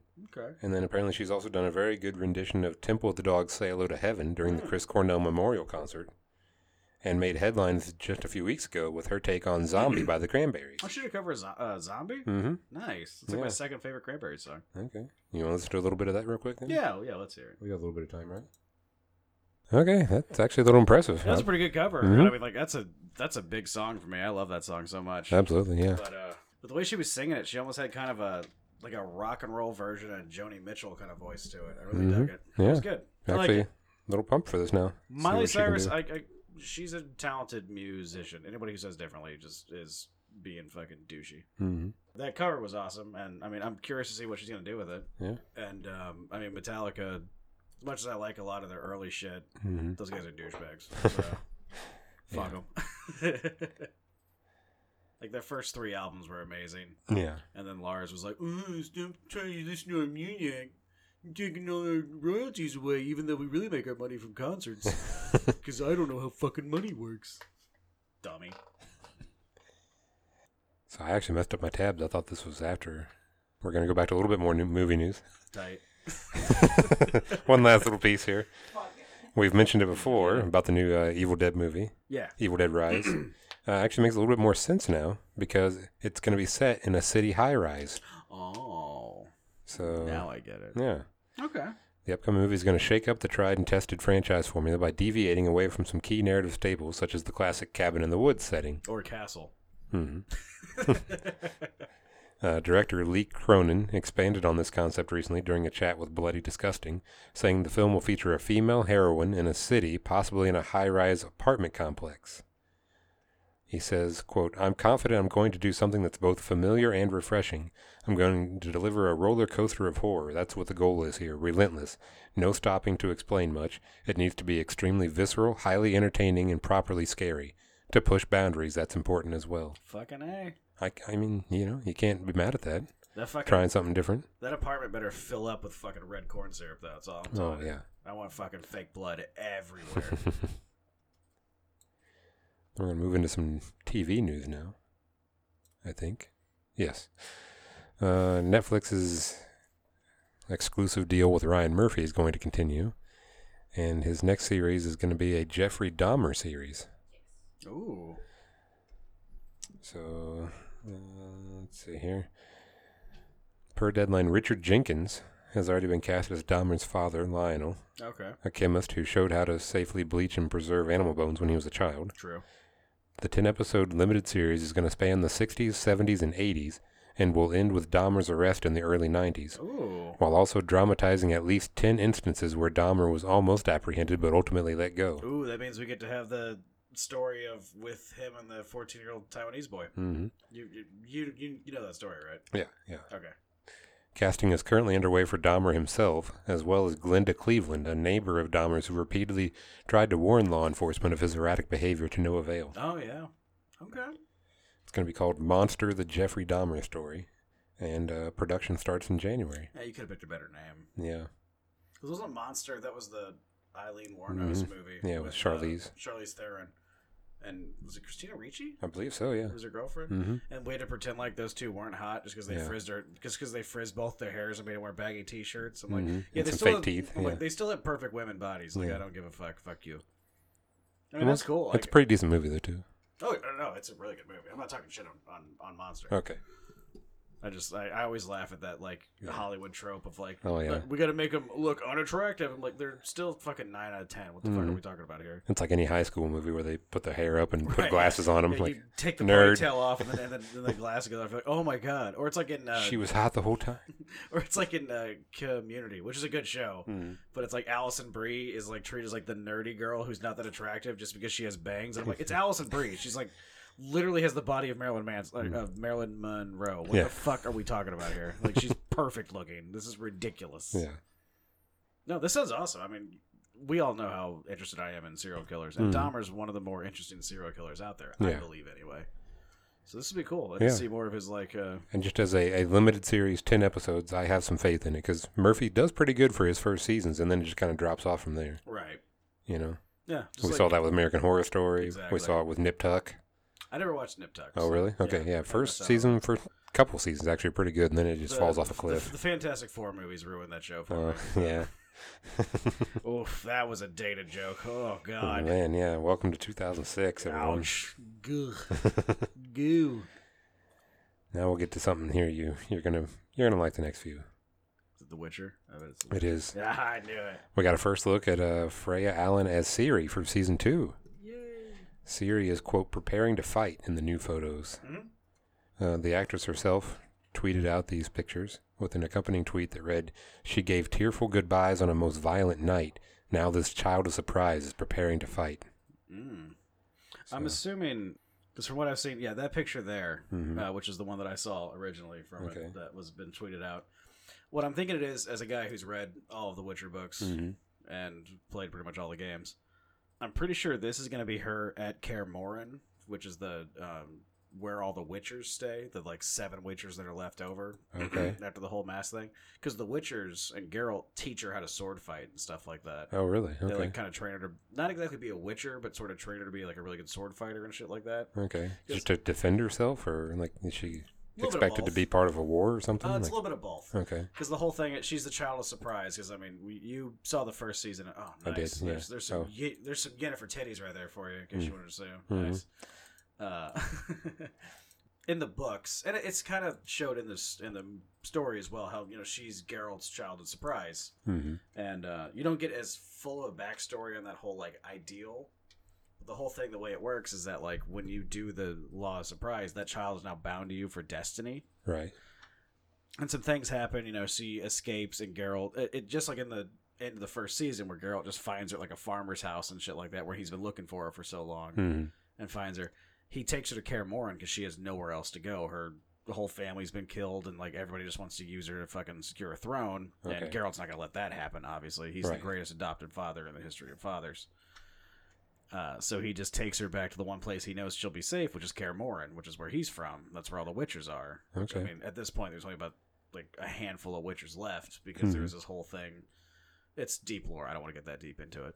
They just kind of start training her in sword fighting because that's really all they know as Witchers. And they're like, Mhm. I mean, we know we got to keep her occupied and let her exercise and stuff like that. So, I mean, she's known as like the the Witcher girl for a while and stuff like that. So, Gotcha. yeah, that's what I I assume. That's what I thought when I first saw that season Okay. Because there's a whole thing in uh, the second and third books where it tells different stories of Geralt raising her at Kaer Morhen, and then at one point she gets sent to uh, live with Yennefer to learn how to use her magic powers as well. Oh, okay. So you get like back and forth of like her being raised by Geralt and her being raised by Yennefer. I'm assuming that's what most of the second season is going to be. Is, Okay. Uh, kind of that back and forth of those two, Cool. and uh, it'll probably end with the. Uh, no, I don't want to. No, Okay. I don't want to Yeah. spoil anything. But yeah, no, it looks awesome. I'm excited. I did want to bring up uh, my internet went down over this last weekend, and so I didn't have much to do. I was watching a few movies, caught up on a few movies, and then I was uh, looking for something new to read, and I was like, oh, this is pretty short. So I went through the uh, the Last Wish, and I read uh, through the first three short stories of that book now. So, yeah, what'd you think?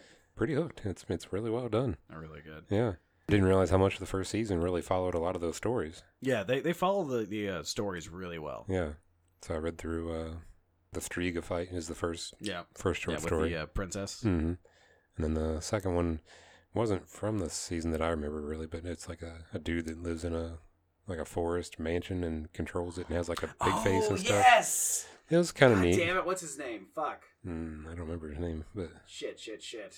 that's a great fucking story. 'cause Yeah. it's a beautiful ending to that. mm, it was pretty cool. With the uh, the vampire butterfly creature. Yeah.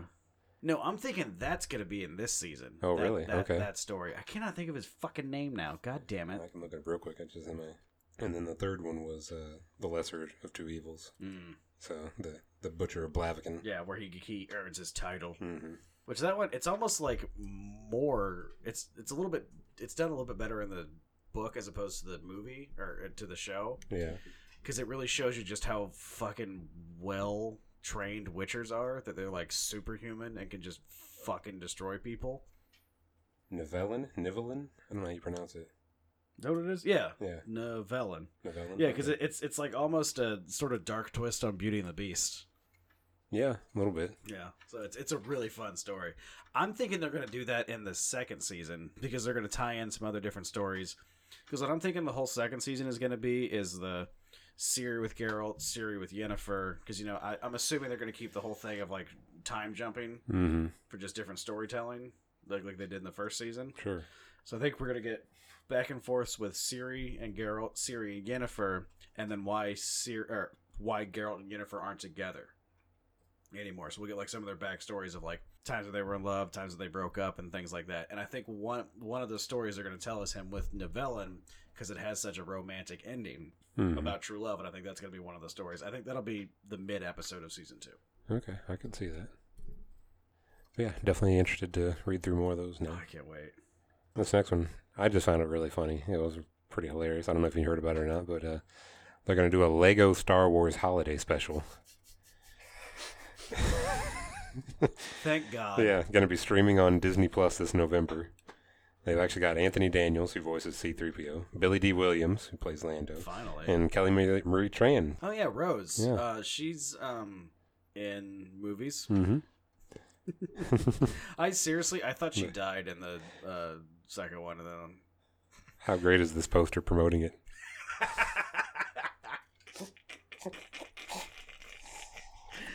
Oh, that is funny. God damn it! I want to watch it then- now just because of that. So every now and then they do some good shit where I'm gonna be like, maybe Disney's okay. They're not. They're evil. Mhm. But every now and then some good shit slips through. At least we'll finally be able to celebrate Life Day. Yeah. And that's what really matters. Exactly. Yeah, the, the all new animated special is going to follow the events of Rise of Skywalker, with Rey setting off on a quest to gain a deeper knowledge of the Force ahead of Life Day. How is she gonna get a deep? She's already the fucking greatest Jedi ever. We learned that. While visiting a mysterious Jedi temple, she will be hurled into a cross timeline adventure that sees her come into contact with Luke, Darth Vader, Yoda, Obi Wan, and other iconic heroes and villains from the saga. No, now I don't want to watch this. I mean, how much more powerful can you make Rey? She literally destroyed the Force. Mm-hmm. Like, what are we talking about here? She's the only Jedi to be able to use Force lightning. Kelly Marie Tran, who starred as Rose Tico in the sequel trilogy, will also play a significant part in the story, which is split into two parts. Well, that'll be a change for her. yeah. Suck it. The first part's going to take place on Kashyyyk, where Rey, Poe, Rose, and Finn are all preparing for the galaxy's most cheerful and magical holiday. And the second part will follow Rey's escapades at the Jedi Temple. Oh god, I hope this movie keeps the humor of how bad the Christmas special actually is and doesn't try to like do something with it. Yeah. It's like no, make it look shit. It's supposed to be shitty. Like let it be shitty. So this Lego Star Wars Holiday Special is hitting Disney Plus on November 17th, which is the same day the original Star Yeah. Wars Holiday Special aired in 1978. I'm gonna have to hit the dispensary on November 16th and be ready for this motherfucker. So there you go. yeah, okay, why not? I don't care. like I said, I just think it's funny that it's I happening. mean, yeah. I'm more excited for Star Wars now because the Mandalorian's starting again here, Yeah. like tomorrow, I think. hmm Which it's gonna take me a couple days to get to it, sadly. But Yeah. Same here. Uh, but we'll yeah, I mean, after um, the Rise of Skywalker, which I mean, everybody knows was the last episode we just put out. I don't care. I, just, I, I don't care. I'm gonna watch The Mandalorian. I'll keep watching Clone Wars. yeah. I'll play Night Sail Republic. I'm gonna stick the shit that I know I like, and I'll just leave everything else out of it. But I'm definitely gonna watch Star Wars Holiday Special always because it's so bad. Next story is they're doing the animated movie of uh, Death in the Family. mm. And it's actually going to be a little bit of a choose your own adventure type We're doing it again. How many fucking times do we have to do this? Just make a choice. We all know that everybody wants Jason Todd to die for some reason. Like I'm the only one who likes Jason Todd for some reason. I think he's fun. Yeah. But rather than acting as a direct adaptation of the original comic, the Death in the Family movie is honoring the spirit of the voting campaign, as we've talked about before, mm. by giving viewers the opportunity to dictate the course of the story. Several key points during the movie, viewers are going to be prompted to make a choice using their remote control. It's as simple as pressing an arrow key to highlight a specific choice and then pressing the enter button. Hmm. While we don't yet know every branching path in the movie, those choices will affect elements like whether Jason lives or dies at Joker's hands, and what decisions he makes in the aftermath of Joker's attack. For example, one possible story path has an embittered Jason returning to Gotham and taking up the costumed identity of Hush. Ooh. Okay. Viewers will also have the option to passively watch the movie with the Blu ray automatically choosing story paths for you. Hmm. So, at least that's kind of neat. Yeah, I'm Yeah. in. Does it say who's voicing uh, anybody at all? Uh, I Or don't know if it gets. No. okay. I was just curious if uh, Kevin was going back to do Batman again. Okay. Oh, so it actually is already out. Oh shit! It hit stores on Tuesday, October 13th. Goddamn fucking quarantine! I can't go pick up all the animated DC movies that I need to. So yeah, look for that in stores near you. Yeah, look for it. Then you guys can all kill Jason Todd again because Mhm. you all hate him for some reason. Probably such a badass. And then uh, some more uh, things we didn't ask for. I Know What You Did Last Summer is going to be a TV series headed to Amazon. What? Yes, you heard right. Amazon Studios has announced it will be adapting the 1997 horror film I Know What You Did Last Summer into an upcoming TV series headed to Amazon Prime Video. Similar to the 1997 film, the upcoming series is Oh, similar is it? Mhm. yeah, very similar. Is it? It's- it'll be using based- the same fucking name. Based on the original 1973 novel, which I didn't even know was a thing. So you're what you're telling me here is that Amazon Mhm. Didn't have the money to make a Dark Tower TV series, Yeah, they canceled that shit. but we can make a TV series of I Know What You Did Last Summer. Yeah, the, the, the classic 1997 horror hit. Who holds that in high regard? I Know What You Did Last Summer is the great value version of Scream. What the fuck are we talking about? Amazon says the series is a modern take on the classic film, How modern? It's only fucking 20 years old. But it'll feature a similar premise that includes a group of teens stalked by Of course by it'll be a killer- similar premise. There's no uh, other way to change it. There's only one goddamn story. It's called I Know What You Did Last Summer. They think they killed a guy, they mm-hmm. actually didn't. He comes mm-hmm. back, and they kills them. Or does he? Wink, wink. Fucking what the fuck? Of course, there's, there's only one premise. but it's a modern take on it. Oh yeah, they're gonna have smartphones. Yeah, that's fucking that's totally changed the film now. Holy shit. What I wonder what fucking groundbreaking ideas they're gonna go with. You're gonna be fucking shitting me. Quote, the best horror franchises always have another scare coming, and this is, I Know What You Did Last Summer series from Sarah Goodman, is a perfectly twisted update to the iconic slasher movie, Iconic. said Albert Cheng, who is the chief operating officer and co-head of Amazon Studios. Can we uh, start a GoFundMe to throw Albert Cheng off a bridge? I'm just asking for a friend. Yeah. But this is what you need to do, though. You take classic horror and you put a modern take on it. So I mean, fucking, I can think of just from the same year, even better horror movies than I Know What You Did Last Summer. Urban Legends is a better horror movie than I Know What You Did Last Summer. Ugh.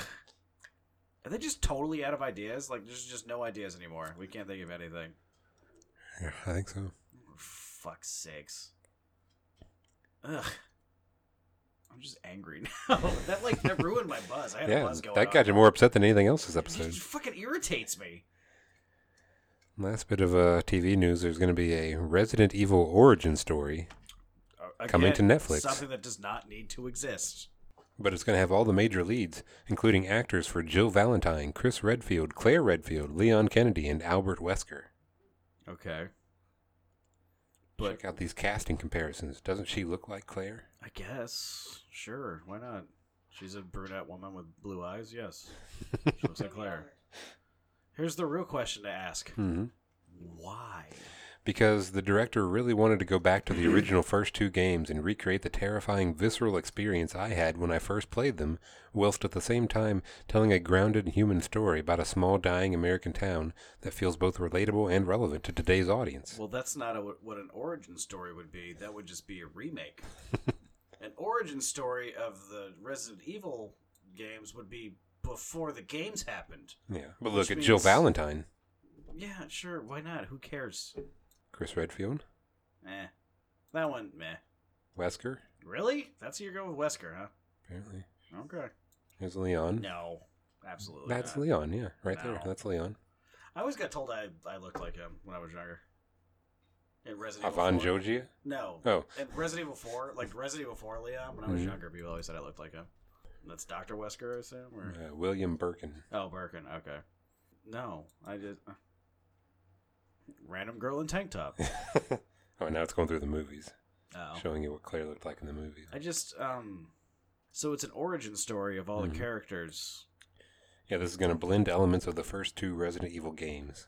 So, but it's an origin story, so does it take place before the games, or is it just a remake of the game? Remake of the games, which is an origin story for the movie, because the movie takes place after the games. Oh, now I see what they're trying to do. Well, the movie. I Yeah. thought the movie was separate from the games. Isn't that what they tried to No, do? They're trying to blend them all together now into one giant cinematic universe. Just make a choice. The Resident Evil cinematic, the Mhm. the RECU, Yeah, the Riki. you'll watch it. You I know you mean, will. of course I'm gonna watch it. I didn't say I wasn't gonna watch it. I Yeah. just I don't know it's why. Resident Evil. You'll you'll. Yes, I know. I'm fucking. You know, I have to, Yeah. but I don't see why it needs to exist. Is what I'm saying. They already like s- the storytelling in the game is gonna be better than the movie. I can guarantee that. the storytelling in the game is fantastic. Yeah. You know what you should do? Go fucking watch. Either play the games. If you don't feel like playing the games, you want to just watch something. Just literally go to YouTube and look up full full playthrough, no commentary of Resident Evil One or Two, and I'll watch that. The storytelling will be better. I guarantee that. Because the people who created that shit were trying something new and created something. They're not trying to piggyback off of bullshit. Move into some video game news. And the surprise to not too many people, the uh, Marvel's Avengers game is struggling. I I uh, bought it. Did you? Yeah, it was forty dollars. I was like, why not? Okay. Developers are going to hope that uh, incoming updates will reignite interest. Mm. So it sounds like they're heading down the uh, good old Anthem road, Yeah, where I mean, I didn't hate it. they kind of uh, overpromise and underdeliver. And It had a bit of a like kind of a Destiny feel, oh yeah, but I feel like they should have leaned more into the single player campaign because the single player campaign is actually kind of fun. There's like some like there's really fun like uh, moments in it, at least in the very beginning, oh yeah, and like the whole stuff with uh, Kamala Khan, who's like the main character that you play as mostly. Mhm. The single player story is like a lot, a lot of fun. A bunch of the Critical Role people voice the Avengers, so that should make you and Emma happy. You fucking nerds. okay, I mean, like I, I liked it, but then it started feeling like kind of, sort of Destiny, but not like as fun as Destiny. Because I love Destiny. Actually, I'm a big fan of those games, and I I even get so deep into like I like the lore of Destiny. It's Oh. really interesting and cool. yeah. You actually have to dig for that. Yeah, I did. I enjoyed it, and it was fun. And like, I literally got into it because the first Destiny, like, it was like Christmas Day, like when I first got the play. Like, it was like a year after I got my PlayStation Four, so like I was a year behind Destiny, and it was like for free or it was twenty dollars or something like that on uh, PlayStation Network, and I was like.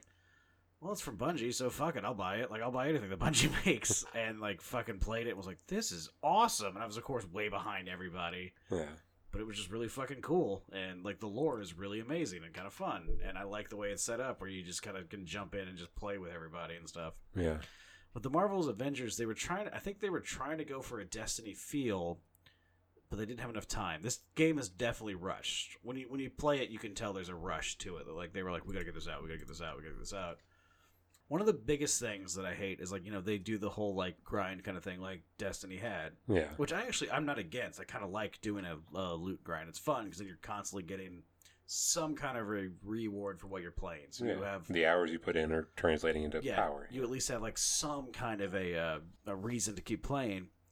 The problem with the Avengers games is that like they have the same thing. Where, like you have like the certain skill slots you can, or the certain uh, equipment slots you unlock. In Destiny, they have designs for them. They look different. hmm They don't look different in the Avengers game Oh really?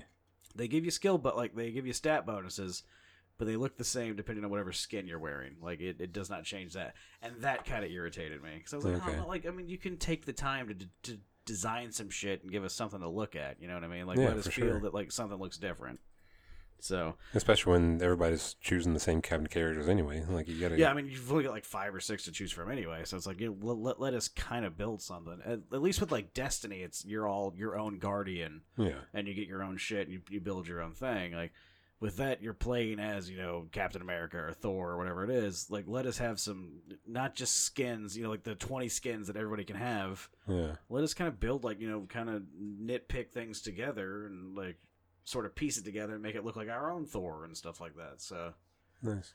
i don't know maybe that's going to be fixed on their updates who knows i mean they already got my money they don't give a fuck what i think Yeah. and I will say I did enjoy the first uh, two hours of it a lot. Pretty well done, pretty good storytelling, Yeah. uh, a lot of fun little tidbits. And then I just I had to go to work, so I didn't have the time to keep playing it. So, and then now at this point, uh, I have Assassin's Creed Valhalla coming out. I don't give a fuck what else is happening. And a little follow up. I was already interested in Star Wars Squadrons, Yeah, this looks fun. but uh, now I'm even more interested because they got some free DLC for The Mandalorian, Ooh, and you can get a Baby Yoda bobblehead. ooh, nice. Oh, to put it on your little dashboard. hmm Nice. That's Look at pretty that. fun. Oh yeah. oh look my at that. god. Yeah, That's I'm fun. totally in. Surprisingly, I haven't bought Squadrons yet. Yeah, I haven't either. Um, I'm still waiting. I'm gonna wait for it to like drop price. Yeah, I mean, it came out as a value at 40, but I mean, it, it still seems like a little much. I've been hearing a lot of people having trouble getting into um lobbies. Like the like Yeah. I guess like the matches are really hard to get into. Mhm. Maybe there's just not enough people playing yet or something. I'm not sure. Could be, yeah. But I mean, I mean, maybe they'll do like a Black Friday sale and they'll put, they'll put it up there for twenty bucks and everybody will grab it and we'll be Yeah. able to play it. But That's what I'm thinking, yeah. I mean, I who definitely didn't- want to check it out, though. I mean, because who didn't love the like you know the uh, Star Wars Rebel uh, line or Rogue Squadron and stuff like that? They were, Oh, yeah. they were the most fun games ever. They were like Star Fox but better. So, Yeah. like, of course I want to play it. Yeah, the replayability on those was insane. oh, you were just you just play them all the time. You never got tired of them. Yeah. We're going to finish up with some uh, comic book stories. Oh, I see it. This is a little write up on why Dark Nights death metal Mm. is not going to actually reboot the DC universe like some people had thought. Oh. DC is finally going to not reboot every three years? It does seem weird, yeah. Are they finally pumping the brakes a little bit and they're going to let stories build? Possibly. So Hmm. this was a conversation with Scott Snyder, Love your him. boy, and uh, James Tynion, who's Love also very very amazing. good. Yeah, they had a panel at New York Comic Con, and the two friends and creators reflected on their respective careers. And Snyder made it clear that one of the central themes of death metal is Wonder Woman's realization that the past matters and shouldn't be ignored or overwritten. Of course. The crux of the crossover's tagline, "It all matters." Oh. That theme is at the heart of Death Metal number four, which came out Wednesday, October fourteenth. okay. And Diana leads her friends on a quest to revisit the events of 1985's Crisis on oh, Infinite Earths, shit. 2005's Infinite Crisis, and 2008's Final Crisis, and gather the crisis energy needed to repair the multiverse. Holy shit. That's a pretty big bomb drop right there, Does right? Scott Snyder listen to our podcast? I think so, maybe. It sounds like it, right? Because this is the kind of shit I've been talking about here for a little bit. I don't want to toot my own horn here too much, but Mhm. I have been talking shit like this for a little bit now. Yeah. Yeah, Snyder says uh, all these great stories you've grown up with, whether you love them or hate them, they all matter. They all happened, and they're all real. They're all part of this epic generational story. And at the end, what we do is say is all of it was material, and all of it was consequential. And now, whatever DC is going to be going forward, both narratively within the story and the characters, and as a company, because there have been a lot of changes as well, we're excited for that, and we welcome it with open arms, and we hope that it's going to be even better than what it was before. You can only move forward with that kind of faith if you're a comic fan and you look up to superheroes. Okay. So it remains to be seen how DC's changing course into 2021 in the wake of widespread layoffs and an editorial change. Uh, it's clear the company isn't using death metal as a foundation for another new 52 style reboot. That's what I figured it was going to be. So yeah, it's- a lot of people did apparently. So yeah, they won't be overhauling their 80 year history or attempting another reboot, but that doesn't necessarily mean big changes aren't Oh, coming. there's 100% going to be crazy shit. Yeah. So I, I wonder if they're going to go kind of the Marvel path where they start giving the mantle of the characters to other characters. You know what I mean? Where it's like you know uh, Bruce Wayne won't be Batman anymore, or uh, Clark Kent won't be Superman anymore, and things like that. Where could be. those characters will still exist, they just won't have the mantle anymore. Which I don't know how I feel about that. Yeah. Well, this was a story from October the 9th. And then there was another follow up story on October 15th where they start talking about future state. So this is uh, how Superman in the DC universe is going to evolve in 2021. Hmm. So this uh, byline here is Superman, Batman, and Wonder Woman's legacy lives on 10 years into the future. So with Dark Nights death metal wrapping up, coming into a climax here in January, it's clear that DC has something big planned for early 2021, and that's where Future State comes in. Future State's going to be a two-month event where most of the regular monthly comics will be temporarily replaced by a new lineup of limited series and one-shot specials. There's no one core future state comic. Instead, the entire event is going to allow creators to explore the future of the DC Universe, with stories set anywhere from 2030 all the way to the end of time as we know it. Hmm. It'll conclude at the end of February, where at which point DC's ongoing plans for the comic book line will become clear. Okay. The Batman family books will explore Bruce Wayne's lasting legacy. Bruce himself is apparently dead in the era of Future State, with Gotham now ruled by a villain named the Magistrate and his vast surveillance network. Wow, I fucking called that pretty quick, didn't I? Mhm. Future State will introduce a new heir to the Batman name, one who rises up to rally Gotham's heroes against this new foe. The previously announced Batman series from 12 Years a Slave screenwriter John Ridley and Doom Patrol artist uh, Nick Derington is among the stories included in the Batman family lineup. Okay. Yeah. So I kind of called that pretty quick. hmm Other people have worn the cowl quite a few times Yeah. in the DC universe. It's going to be hard for me to be as into a Batman who's not Bruce Wayne. Bruce Wayne is one of, if not my favorite character in the DC universe. Just Bruce Bruce Wayne himself. I think he's just an amazing character the way he's written and what he does. And I think I don't know. It it feels a little cheap to just be like, well, it's gonna be Batman again. Like, just make a new name then. Just Yeah. stop writing Batman. If you want to change something, stop writing Batman.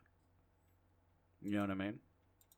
Or like write Batman for a month and have like you know, to do this story or whatever, like Bruce Wayne and all that shit, Yeah. and then get a new name for the character and just that's gonna be the new Batman. Just fucking have the balls to say it. I don't like this whole like let's we're gonna do something new, but we're gonna keep all the old names to keep selling tickets and shit like that. It's like no, if you want to do something new, I 100% support doing something new. Yeah. But I don't support trying to write off name recognition or your other shit to do something new. Just do something new. Be creative. Let creators create. I mean, I, like my fucking tagline of this whole goddamn podcast. So I don't know. We'll see. Yeah. I'm not gonna talk against it. I I like comic books too much to be like, oh, I'll never fucking read a comic book again. Worst case scenario, I'll just keep reading all the shit that I've already read. Yeah. I mean, I'll always give it like a ooh, Dark Detective. I love that. That's a fucking great name. I wonder who it's. I mean, that guy's clearly drawn to look like Bruce Wayne, although it's clearly the future. I, oh, I wonder if it's Terry, Terry Ooh. McGinnis, Yeah. Beyond. Yeah, I mean, you know, I'm always for being creative and trying new things. I don't really like, like I've said, I don't like riding on the coattails of things that have already been created. If you want to use it for the first couple months or so to establish something and then go with it, but I mean, there's no way in hell they'll ever they'll ever stop using the mantle of Batman or Superman or Yeah. Wonder Woman. They're some of the most well-known superheroes in the history of. I mean, they're like some of the first superheroes ever. Yeah. So I mean, it's kind of a bummer to know that they're like you're going to move away from Bruce Wayne Mm-hmm. because I like him so much as a character. But uh I mean, if Geoff Johns is cool with it, then I'm cool with it. All right. We'll we'll, we'll see. I'm gonna read them. It doesn't matter. I'm Yeah. gonna read them. Yeah. I'll see how I feel about it. And the last one's another follow up, and goddamn, this looks so cool. So, a few months ago, we talked about The Last Ronin Oh yeah. as uh, Teenage Mutant Ninja Turtles. Fuck yeah. So, that first issue now drops here in a couple weeks. And uh, IGN got a preview of it. They got to read it. Got some, some mild spoilers in it, but uh, I already read through it because I don't care. I know you don't care either. No, but I I'm don't care throwing it about out there that. for the, the listeners if you don't want to know anything. Yeah. Real quick, guys. We're going spoilers for the last Ronin Teenage Mutant Ninja Turtles. Mm-hmm. And spoilers. Okay. So it's set decades in the future. New York City is now a totalitarian sci fi hellscape straight out of Akira or Blade Runner. Outside the city's walls is a radioactive wasteland. Inside, New York citizens are dominated by the Foot Clan, which has only grown more powerful since the days of Shredder. The new Foot Clan leader rules with an iron fist, relying on an army of cyborg soldiers and Stockman tech creations to ensure the wealthy elite are never threatened by the 99%. Who is the new Foot Clan leader? None other than Oroku Hiroto, grandson to the original Shredder. As we learn, he's the bastard sh- son of Shredder's daughter Karai. Somehow he succeeded where his grandfather failed, killing three of the four turtles and extending the clan's grip over the entire city. Issue number one shows the last surviving turtle infiltrating the city and trying to assassinate Hiroto, only to be severely wounded and forced to retreat to the sewers. Unlike Shredder, Hiroto seems content to let his minions do the heavy lifting. We also learn that Hiroto is keeping his mother preserved in cryogenic sleep. so who is the last Ronin? Uh, let me see if I can guess. Raphael. We learn on the final page of issue number one. Again, super spoilers. Anybody that wants to actually read this, but I didn't care. I wanted to know so bad. It's Michelangelo. Damn! That's pretty good too. Then. He outlived his brothers and now yearns to restore his family's honor. Clearly, his days as the family's designated party dude are long behind him. Michelangelo appears to be haunted by the ghosts of his brothers, as several scenes feature him conversing with characters who linger just off panel. Ooh. After failing to kill Hiroto in the assassination attempt, Michelangelo returns to the sewers and attempts to commit seppuku with the broken remnant of Leonardo's sword, only to pass out before he can do the deed. How fucking dark is that, dude? I need this. I need can't this wait. my life. After a brief hallucination, he's reunited with his fallen brothers in their old home. Michelangelo awakens to find another familiar face of April O'Neil, who has also survived, I love her. even if she doesn't look to be in much better shape than Mikey. But the good news is that our hero has at least one ally in his war with the Foot Clan. Oh, is it Casey Jones? Will we see other TMNT favorites oh, pop up, Tell us. Okay. like Alopex or Casey Jones? Is the new female turtle, Jennika, part of the alternate future universe? We'll have to wait and see in future chapters. I better get some fucking Casey Jones out of this. That's all. I love Casey Jones. Yeah, he's got the weapons of all his fallen Yeah. brothers. It's amazing. See, I I don't want to sound like a douchebag. Yeah. Michelangelo was my second choice for who was left. I thought it was gonna be Raph, Yeah. but Michelangelo is my second choice. I knew there was no way they were gonna do Leonardo. That's Oh, yeah, that's yeah. just too easy. Yeah. And nobody gives a fuck about Donatello. So sorry, Donnie. Sadly. Love you, Bubba, but come on. But dude, that That sounds so It's cool. amazing. I am completely all in on Oh, this series. Yeah, I'm like one thousand percent in on this. I love the idea that look again. That's fucking creators creating shit. We're doing Oh, something, yeah. taking the same name, doing Mhm. something different, like legit different. Not just be like, let's tell the same fucking story a hundred times. That's all for Uh, topics. We got the topics. Do we Yeah. have? We don't have any questions, do we? We have an email. We have some emails. One email. One email. All okay. right. Well, let's uh go ahead and bring in the queen of questions and the duchess of emails. No, that works too. Go ahead. Well, as you guys were talking about earlier, Josh contacted us, first threatening Farble's life if we didn't post more episodes, but That's also true. a while ago, a couple, mm, yeah, about a month ago, he emailed us. That's how long it's been. Uh, with his wonderful email. That he has apparently created his own drinking game, as you referenced earlier. But here's a couple little tools and like some rules in case you want to play along. Every time that Andrew or Zach says fair or that's fair or fair enough, That's a lot. That's a lot. You're gonna gonna be- be you're gonna be wasted. oh yeah, no, Josh is trying to fuck his life up. Any mention of Batman Yeah. or any Batman characters. yeah. Oh, God. Hell yeah. He has a death wish. Yeah. That's what oh, this oh, and, is. hit, and then he's got the nail in the coffin. Oh yeah. Okay. If you really want to get fucked up, mention of the Dark Tower will help. Love you guys. Keep it up. Wow. So if anybody wants to get shit hammered while listening to these fools, enjoy. Also, thanks, Josh. Yeah. Way to be Josh, man. That's awesome, buddy. Yeah. I mean, we do talk about Batman and Dark Tower a lot, so that's fair. It's kind of our shit. Yeah, fair enough. Uh, Fuck this episode. I mean, fuck yeah. But ag- again, to be fair, they're joining in to listen to us talk about Batman and characters such as Harvey Dent, Damian Wayne, Tim Drake, Pamela Isley, Harley Quinn, the Joker. Does it count with all of our Joker talk from the earlier part of the episode? Oh my god, I don't. Well, if you ask me, no, because that movie had nothing to do with Batman. All right, So if you Fuck took drinks for that, you fuckers, you take them back right Yeah. now. Spit them out. but you know who does count? Who's that? Uh, Lucius Fox. That's who Oh, would count. Okay. Yeah. Uh, maybe a little uh, Alfred Pennyworth. Mm, We did say Martha and Thomas Wayne. I think those ones would would count. okay. So drink those back up that you spit out Yeah, earlier. drink those ones. And then there's uh oh, I don't know, Jim Gordon, Hey, what's Barbara that, uh, Gordon, what's that book series you like a lot? The Witcher. The Witcher. It's literally. Oh, oh, you're talking about Stormlight Archives. Yeah, I've been reading those. They're pretty good. You're a twat. Love you, Emma. I've I've already mentioned the Dark Tower earlier today, so I didn't or earlier in this podcast because Amazon's doing a TV show about I know what you did last summer. So fuck you. Um. Anyway, fucking way to be Josh. Top notch. Fucking awesome shit. Yeah. Also, keep writing up some rules, man. We'll, we'll keep reading them. We'll keep it going. If anybody else has any rules, send them in. Let's see if we can get a decent A to Z drinking game going on. That'd be fun. Especially because a lot of people were listening to this when they were working, so that'd be great. Yeah, why not? I mean, you can listen to it whenever you want. You don't have to just do it when you're working. You can listen to it twice. Who cares? Keep keep listening to it. Keep it on autoplay and just turn your phone down to silent and go to sleep. I don't care. I Oh. need the fucking listens. I need the goddamn revenue. Gotta keep it going.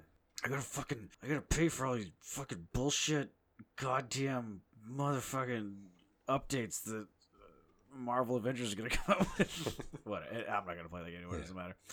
Anyway, is that it? Are we good? I think so. Uh, did we did we get it all? That's all I got. Okay. Well, I am sorry that it took so long to get another episode, guys. I apologize very much. Um, I also want to apologize because it's going to be another six weeks after we record this before you hear it, probably. So, yeah, this one is kind of a long one, so Yeah. you're gonna have to you're gonna have to trim the fat a little bit. yeah. Thank you guys so much again for listening. As always, make sure to uh, follow us both on Twitter. You can find Andrew uh, at Big Guy ACV. You can also follow me on Twitter at Melch Knows Best. That's M E L C H Knows Best. Yeah, follow us both. You know, we pretty much do what we do here, but in text format plus memes. So it's it's pretty top notch. Yeah. Also, make sure to follow the show on Twitter. Our social media manager Emma will take care of all of that at the A to Z show. And then we also have an email that I thought we checked regularly. Apparently, we didn't. Sorry about that, Josh. I apologize, buddy. I will do my best to stay on top of it. We hadn't recorded since he sent it. That is true. We also hadn't recorded. I should still pay attention to it, so I'm sorry about that. I'll make sure to. Yeah, you can send us an email, and that's a2z show dot ask at gmail.com. But yeah, other than that, I think we're all pretty well set. Make sure uh, you guys go out and love each other. Do your best to not um, get invited onto a talk show and shoot somebody in the face. Okay. And above all, Batman, Robin, Poison Ivy, Harley Quinn, Joker, Two Face, Penguin, Bane. Drink up, bitches. Let's go.